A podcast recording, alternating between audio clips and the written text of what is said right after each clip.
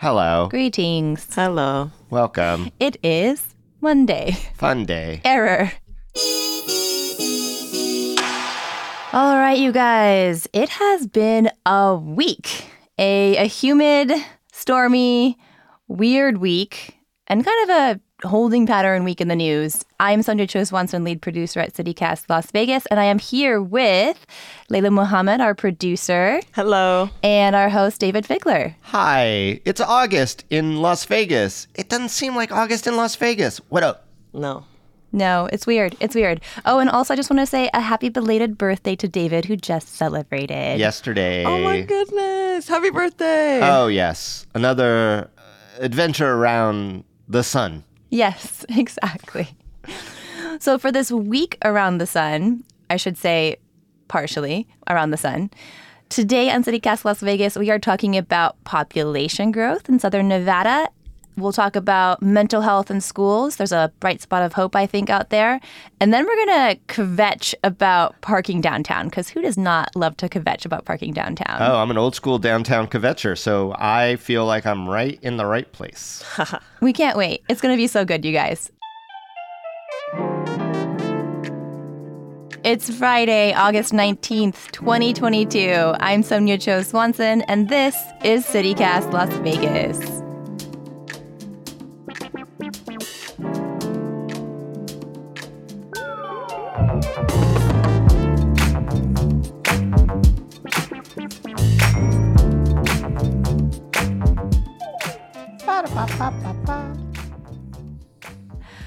Okay, first item of news, you guys. A report just came out of UNLV that says our population is predicted to grow by more than 1 million to a total of 3.39 million by 2060. Gut reactions, go.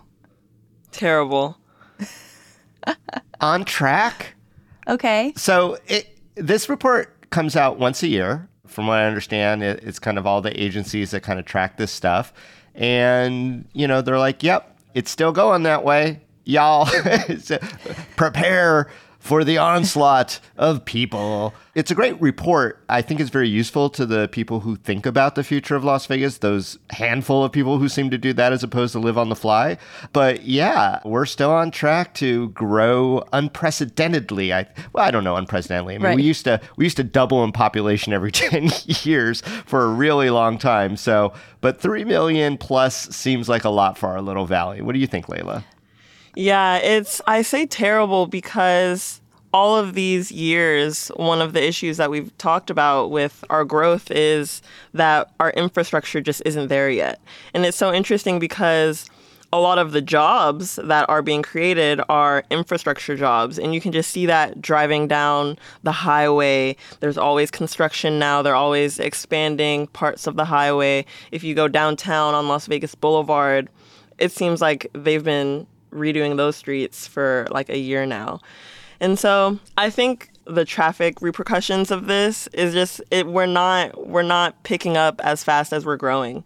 But hopefully as all of these road projects get finished and the freeways expand and the streets get whatever they're doing to the streets get done, hopefully it feels a little less jarring. Yeah, I'm, I'm curious to know as we become more of a big city if we're going to get some actual big city public transportation. Fingers uh-huh. crossed. Oh, yeah. I mean, public transit has to be part of that equation. But, you know, I I don't know that every municipality in Southern Nevada embraces that. You know, I, I think that there is kind of this thought as we see all these road projects and stuff that we are going to remain forever a car culture. And that's probably not as viable for a happy future for our little our little valley as these bigger conversations would seemingly require. But yeah, transportation and housing and education and all these things. That report does break it down by some really interesting demographics. I mean, we're going to have a much bigger older population and the needs of an mm, older mm-hmm. population. The Hispanic population, that's one of the categories of demographic, is going to almost double, you know? So I'm actually a little confused on that point. So the the press release from UNLV says that Hispanics after 2038 are expected to be the county's largest population group, accounting for 60.2% of the population growth by race. But I, as I understood it, the the AAPI Asian American Pacific Islander category from census data was the fastest growing population in Clark County.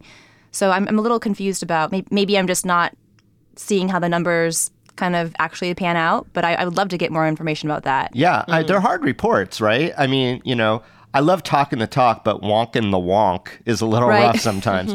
but I guess the, the the hope and prayer is that for all of the the differing demographic and the differing needs of the community that that's being sort of thought of right now and that the various cities, municipalities, et cetera, within our community aren't just being aspirational, but that they're, you know, actually doing the things that they say that they're doing. Although, I, not to be too cynical, although that's kind of my role sometimes, is to be too cynical. I just don't see Henderson, which is the master plan community capital of our state, starting to build apartments and doing things that are outside of their normal wheelhouse, even though they say they aspire to do that. And the need will clearly be there because while we could predict how many people are going to be here and we could predict a lot of things about those people, we don't know exactly where they're going to wind up living. And so everyone kind of has to work together. That's the mm-hmm. question. Where are they all going to go? Where are they all going to go? We're already building into Red Rock and into the mountains, so it's like how far can our valley stretch? You know, when I was a kid, I read this book. I don't know why I just I stayed in my memory, but like there was a a boy who was going on adventures and he came across this like population of like mole people who lived underground their entire lives and never went up. Maybe the answer for Las Vegas is to build down. Maybe we need to build into into the ground and become mole people out of the sun. Out of the sun, that would be the key point there, the key appeal. Well, let's move on to the next topic school mental health. So, shout out to journalist Camalot Todd at the Nevada Current for an amazing article detailing the disparities between mm-hmm. what our schools have and what we need. One of the figures that she puts out there is that the state would need 35 times as many school social workers and 3.7 times as many school psych- psychologists to meet the recommended ratio in the student population. Layla, what's going on with that? We have the fifth largest school district in the nation, and according to the Mental Health America's annual rankings, we're dead last for youth mental health in terms of the state having a higher prevalence of mental health illnesses among youth and lower rates of access to care.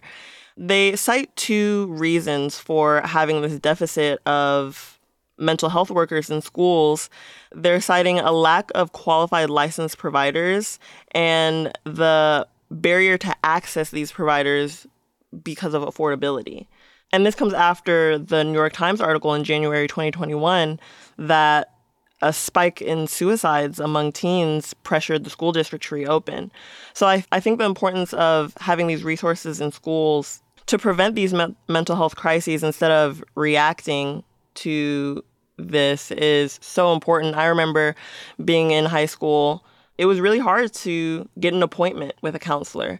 And talking to my niece, mm. who is a senior this year, she's saying how crowded it feels. And I can only imagine if it's feeling this crowded among the students and they can't access a counselor or a psychologist, it's detrimental to their health. The article by Camalot Todd mentions that there was just a vote in the interim finance committee on August 17th to allocate some American Rescue Plan Act funds to the state's child system of healthcare. So, Dayvid, can you tell us how those funds broke down and how that vote went? Yeah, so we're not talking specifically about being in the schools, but there is an allocation now of these federal funds, these ARP funds, as they've been come to be known, in ways that are going to definitely be dedicated for our youth in the community.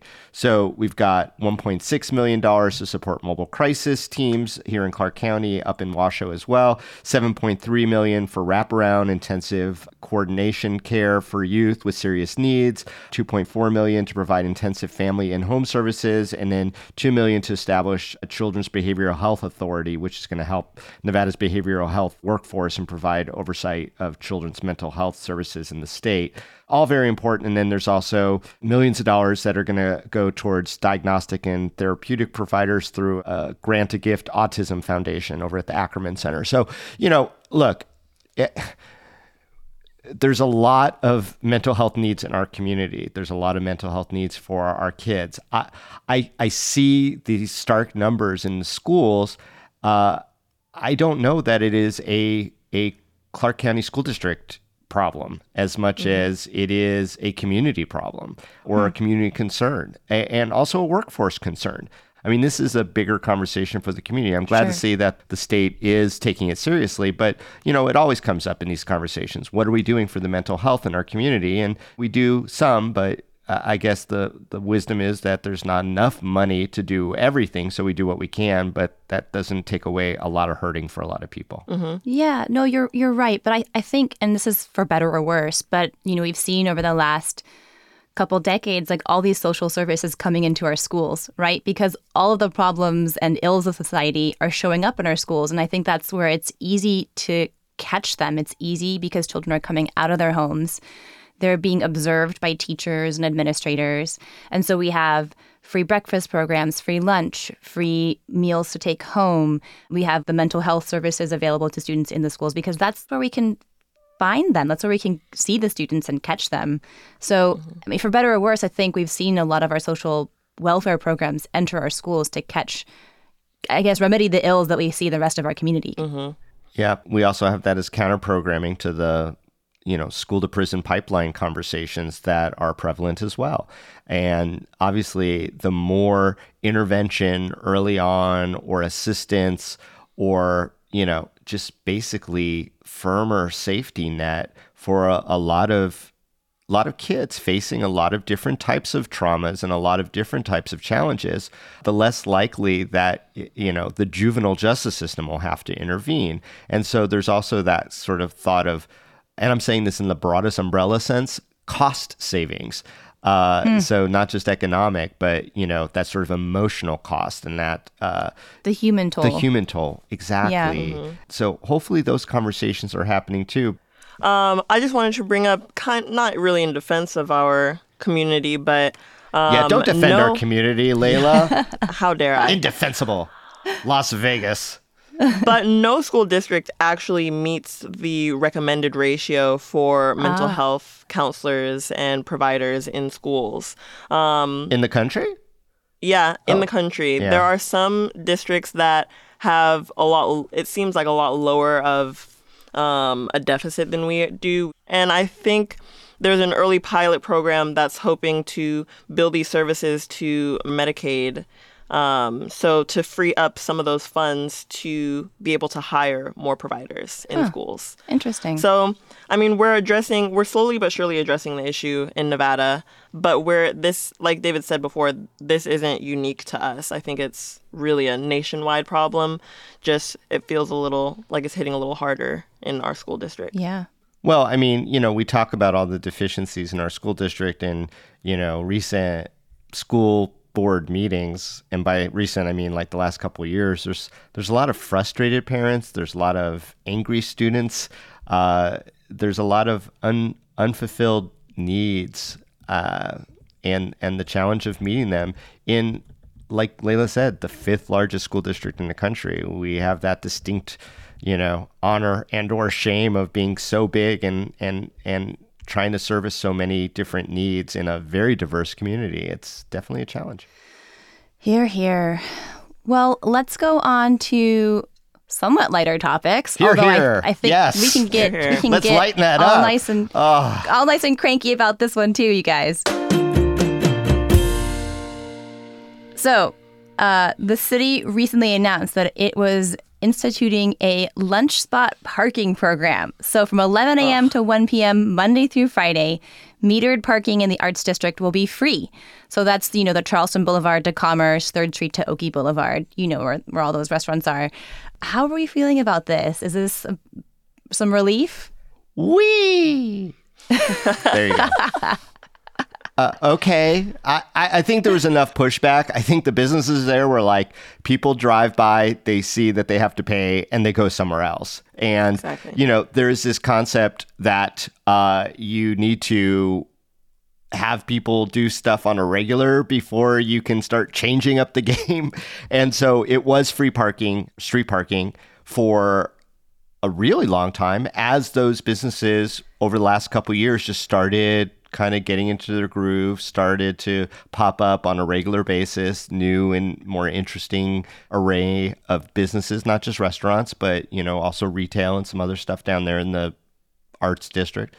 Uh, and then I think the business owners were like, okay, uh, you're putting in parking. We don't get a piece of that, but our customers are paying for it. And now we're seeing our customers just keep on driving and not stopping. And, and so I think that this was kind of like the, the temporary compromise. There's a lot more discussion about the nature of paid parking and city policy and oh, transparency or lack of mm-hmm. transparency. Right, right. Yeah. And also just like who are you keeping out, right? Yeah. We've been saying so much during this conversation. We're a pretty small town still, relatively. So it's not hard to go somewhere where parking is free and go to a different business. And I remember I went downtown so much more when parking was free. I went to the Arts District and First Friday when parking was easier to find.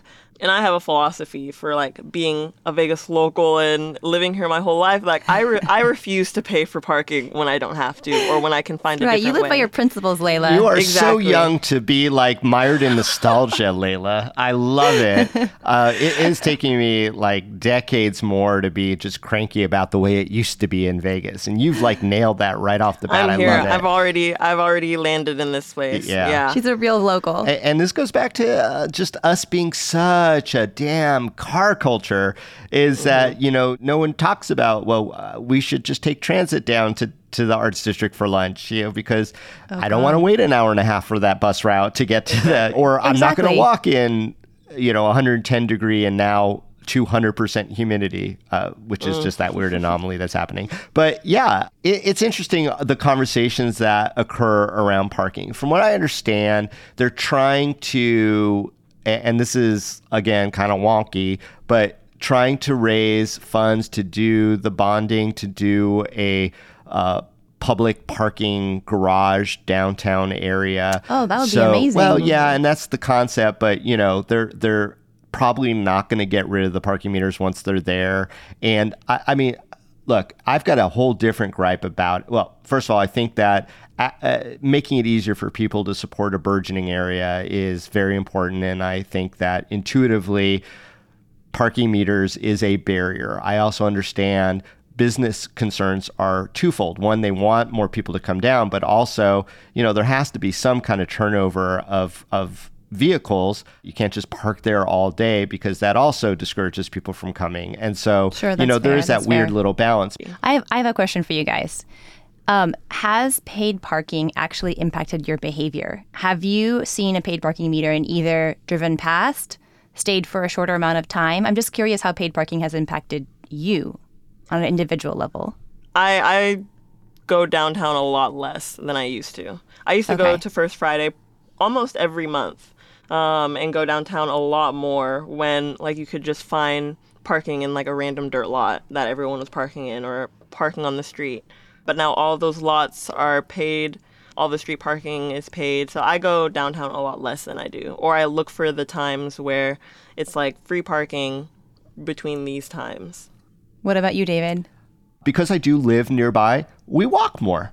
And that's not a bad thing. So, to the extent that, you know, to the people who live closer by and have the ability to do that, I think it does discourage that car culture that I seem to rail about a lot. That's one thing. But I would also like to see a little bit more transparency and easy e- easy access to the numbers. I wonder how much they pay the parking enforcement people, how much revenue gets raised, where exactly that revenue goes. And uh, quite honestly, I, I think that because there's been so much investment by those small little restaurants and bars and, and shops down in the arts district, that if you know, they're concerned about losing some business because of this new parking regime that just sort of popped up like it did, that they get some share of that as well, or that, you know, part of the revenues that are generated from paid parking are, are put into a fund to help improvements in the area to make uh, it even a better arts district. And I don't know that that's really been legitimately part of the conversation at all or at all. So, yeah, that's my thoughts about it. I, you know, look, you have to get used to it. The city, city going to do what the city going to do. That's always the way. And they look at this hot area and they're like, ah, there you go. So maybe it's benevolent, maybe it's opportunistic, maybe it's exploitive, but I think more transparency, we could have a better conversation about it. Still, there's a lot of things worth going to down at the Arts District, so I hope that people find a way. Sure. Even if you have to park six blocks away. Yes. Just don't park in front of my house.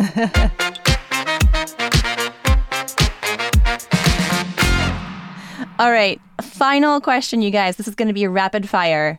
If Las Vegas had its own Mount Rushmore, and then assuming we're not, you know, again, violating a sacred Native American monument the way that Mount Rushmore actually violated a oh sacred my Native God. American monument. Yes. I know, right? We had Right, to we had to point right. that out.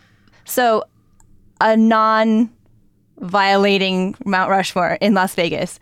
Who would be name one person who would be on your Las Vegas Mount Rushmore?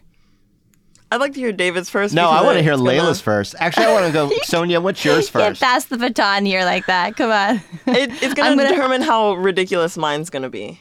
Oh, just go for Okay. it. Just go ridiculous, and I will either out ridiculous you or less ridiculous you. All right, let's let's hear Layla's ridiculous ridiculous answer. Ha! Okay, I'm gonna put Brandon Flowers of The Killers on my Las Vegas Mount Rushmore. The Killers were instrumental growing up for me in Las Vegas. I've been to I think four of their concerts. They were my favorite band at one time, probably still up in my like top five. And I mean, they put Vegas on the map for rock, arguably Christian rock. I've seen that argument re- recently that they're a Christian rock band. Yeah, if you really listen to the lyrics, but they're one of the most influential rock bands um, coming out of Las Vegas. So I think that's pretty cool. And why not put him up there? Cool. All right, Dayvid, your one liner. Who's your person you're adding to Las Vegas's Mount Rushmore? All right. I'm gonna put, and this is this is a sleeper. Okay. I'm gonna put Jay Sarno on there. We were talking about the Caesar's Palace guy. Yeah. Okay. Yeah, so Jay Sarno, one of the innovators of what has now become the modern Las Vegas. He came to the community in the 60s. He was a gambling man, he was a showman. He created two very iconic casinos in Las Vegas that inspired a lot of things that came after and followed. He ultimately lost those properties. He lived the lifestyle that he was bringing people into. But Caesar's Palace and Circus Circus in a town where casinos and resorts come and go and radically change, those two have persevered. And I think that type of perseverance is a testament to the man who I think belongs on our Mount Rushmore. Mm-hmm. Oh, I love it. I'm convinced, honestly, by both of you. Well, now I feel bad because my person is also a man. Ah. And I feel like we need a woman on our Mount Rushmore. But my contribution is a man, kind of also a sleeper agent. His name is Bill Tomiyasu, and he was one of the early farmers in the Las Vegas Valley. He was Japanese American. He came in 1916.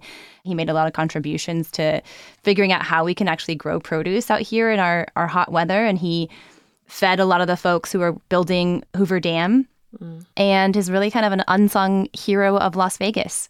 So I would add Bill Tomiyasu, I think. Nice. Yeah, I would love to hear the listeners' take on their ridiculous or not so ridiculous people that they would put on Yeah, help us out, folks. Las Vegas Mount Rushmore. There's a lot of women on there. Maybe we'll do the women episode next time Yeah, there we go. because there, there's a lot to come to mind. Yes, we'll revisit That's right. this. to be fair, neither we didn't actually hear each other's answers, and so we, you know, we would have been a little more thoughtful if we were actually curating the full selection.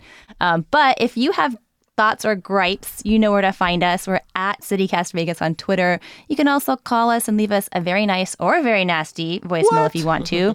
702 514 0719. That's 702 514 0719. Please make it nice, actually. All right.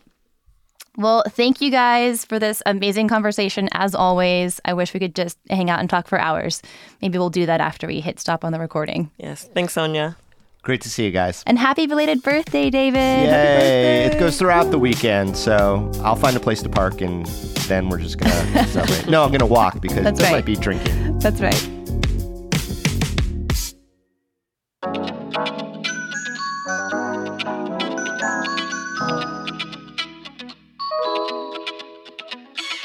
That is all for today here on CityCast Las Vegas. Our lead producer is me, Sonja Cho Swanson, and our producer is Layla Muhammad. Our newsletter editor is Scott Dickensheets, and our hosts are Dayvid Figler and Vogue Robinson.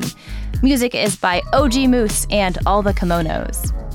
We record this show on the traditional homelands of the Nuwuvi, the Southern Paiute people. If you enjoyed the show, I know you did, go tell a friend. Rate the show, give us some stars, you know, leave us a review, and don't forget to subscribe to our brilliant morning newsletter. We'll be back Monday morning with more news from around the city. Take care.